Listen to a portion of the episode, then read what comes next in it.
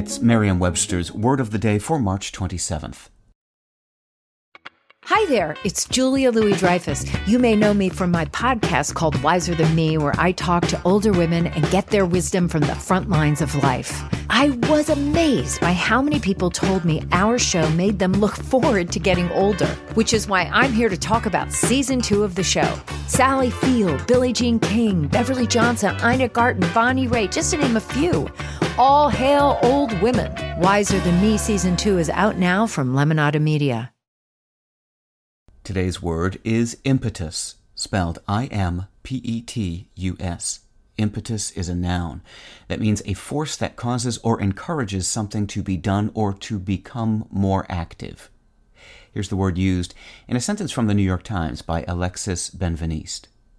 Social media is often the impetus for the feeling of FOMO, Deborah Tannen, a linguistics professor at Georgetown University, said she first heard about FOMO in relation to social media because it ratchets up the likelihood that you'll hear about an event you weren't invited to and have to actually see photos of the smiling, happy people who are at the event.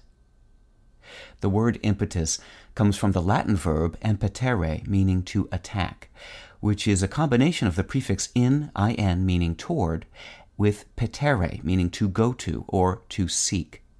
Hence, impetus describes the kind of force that encourages an action, as in the impetus behind the project, or the momentum of an action already begun, as in the meetings only gave impetus to the rumors of a merger.